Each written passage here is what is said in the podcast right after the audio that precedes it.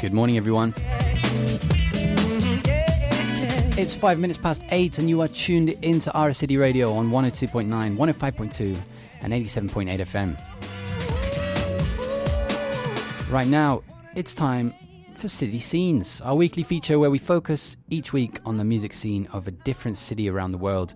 We're also moving through the alphabet, and this week for the letter M, we're in another city with a hugely significant contribution to world music. I'm talking about Manchester, England. Manchester is a city in the north of England that has given us bands like Joy Division, Oasis, the Stone Roses, the Smiths, the Happy Mondays, New Order, the Buzzcocks, the Fall, the Charlatans, Take That, the Chemical Brothers, A Certain Ratio, Elbow, a guy called Gerald Autechre, The Verve, and the list goes on and on and on. It's really a musical city. Um, but obviously, we can't cover all of that in half an hour. So, what I'm going to do is, uh, like I usually do, I'm going to focus in a bit on a particular moment in the music history of Manchester, and that's a development in the late 1970s and the 1980s, which saw Manchester become hugely significant in the evolution of post punk and then dance music. Now, it's a story that revolves around a record label called Factory Records and a nightclub called the Hacienda. And then we're going to finish up by hearing a bit what is going on in Manchester these days um, and some exciting new artists um, that are putting out music today. So, Factory Records was an independent record label uh, that was started in 1978 by a duo called Alan Erasmus and Tony Wilson. Now, Tony Wilson was a local television presenter at the time, and their professional relationship began when they started promoting concerts and club nights under the name Factory. It was quite quickly that uh, after they started promoting local bands that they realized that they were sitting on a lot of untapped talent and that they should start a record label to release the bands that they were promoting. So Factory Records was born, and early releases on the label included singles by A Certain Ratio, Cabaret Voltaire, The Durutti Column, Orchestral Maneuvers in the Dark, and the first album, which was released on the label, was an LP by a band called Joy Division. That LP was called Unknown Pleasures. Here's a track from that album. This is Disorder by Joy Division.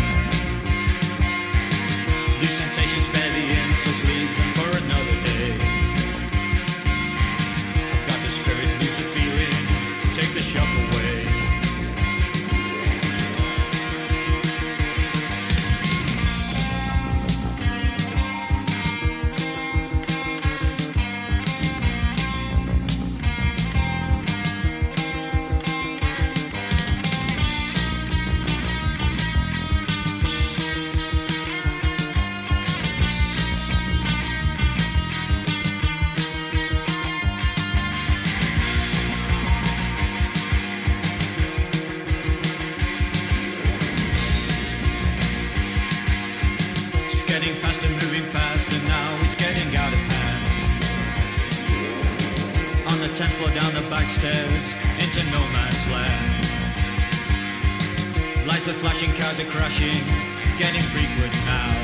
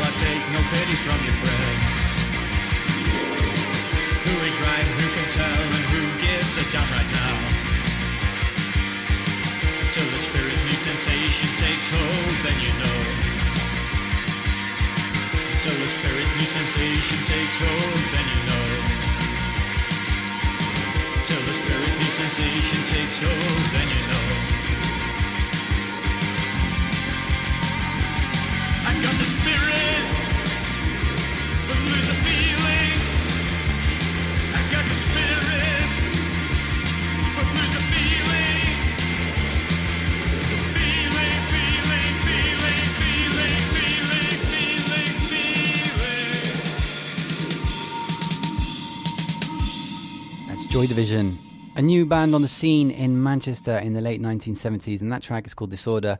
It's from their debut album Unknown Pleasures, which was the first album released on Factory Records in Manchester, and an album that would go on to be considered one of the most significant albums in, devel- in the development of a genre called post punk.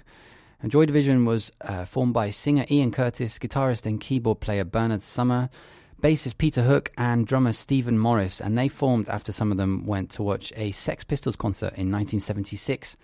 And at first, the band modelled themselves on the same kind of punk sound as the Sex Pistols, but quite quickly they developed a sparse and melancholic style of playing, driven by angular guitar riffs and direct drums like we just heard.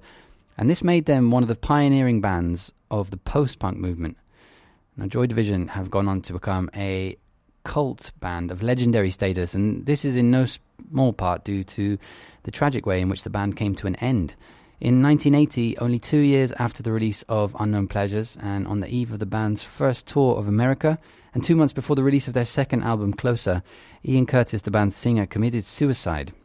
Since then, Joy Division have been canonized as catalysts of a hugely important moment in musical history. Um, I mean, we can only imagine what they would have gone on to achieve, right? But without their singer, and on the crest of a huge wave of musical inspiration, the other members of Joy Division formed a new band called New Order. Um, that would in turn go on to become equally as influential in the development of dance music, as we'll hear, um, and bring about a huge moment in Manchester's musical history.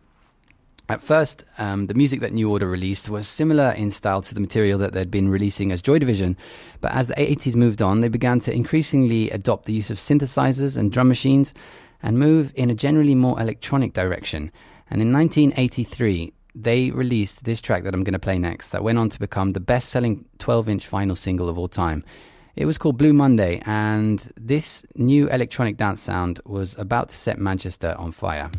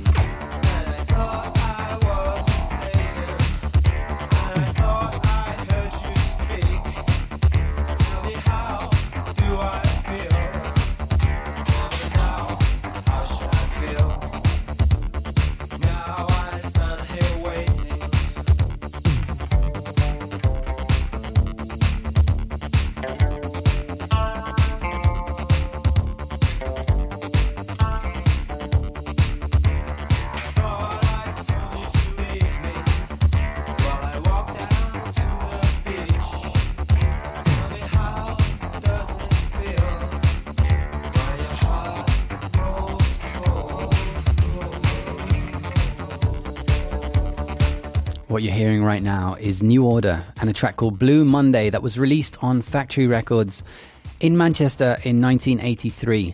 Right now, you're listening to City Scenes on RS City Radio, and we're looking at a particularly fertile moment in the history of Manchester's music scene.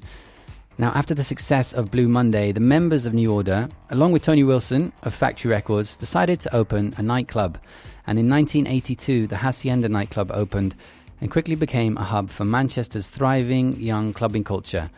The cheap entrance fees and bar prices lured people in, but the Hacienda went on to become an iconic venue in the history of UK club culture. And at the same time, it acted as an esten- extension of Factory Records' label output. And a few cult bands emerged as in house favourites that would light the club up with their legendary live performances. Now, one of these bands was the Happy Mondays, a ragtag collection of party loving musicians that would take the world by storm with their raucous, party focused rock music. And the Happy Mondays are champions of a sound and movement that became known as Madchester, uh, and which is intrinsically linked to nights out at the Hacienda. I'm going to play up next. I'm going to play a track by the Happy Mondays. This one is one of their early hits. It's called 24 Hour Party People.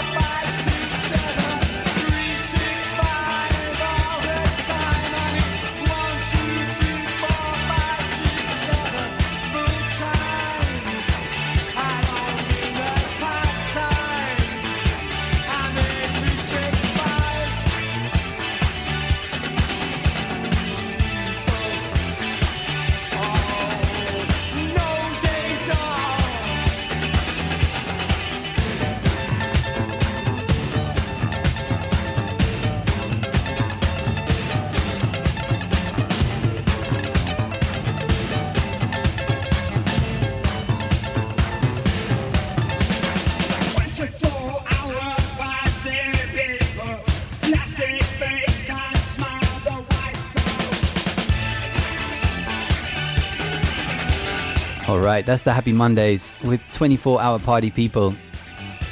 Another track on Factory Records from Manchester. And by the way, if you're enjoying this music and you'd like to find out more about these tracks, there's a brilliant film called 24 Hour Party People, which retells the legend of all of these Manchester bands that I've played so far, um, starring Steve Coogan. Uh, you can probably find it on the internet somewhere. Now, by the late 1980s, the Hacienda had become one of the most iconic clubs in the world, hosting boundary pushing DJs that were among the first in the UK to champion the sound of house music, which was making its way over the Atlantic from Chicago, and which we heard about in a previous episode of City Scenes. Now, one young producer that was active in Manchester's clubbing scene at the time was a guy called Gerald Simpson, who went by the name of A Guy Called Gerald. And he was one of the first people in the UK to use a Roland TB303 bassline synthesizer to create hypnotic, liquid sounding bass lines on a track called Voodoo Ray. Now, Voodoo Ray went on to break into the UK pop charts and became an anthem at the Hacienda. And it was also one of the first examples of a genre called acid house, which was based around the sound of the Roland TB303 and which would ignite a whole youth movement around rave culture in the UK in the late 1980s and early 1990s. So here is a guy called Gerald with Voodoo Ray, a pivotal track in the history of dance music from 1988.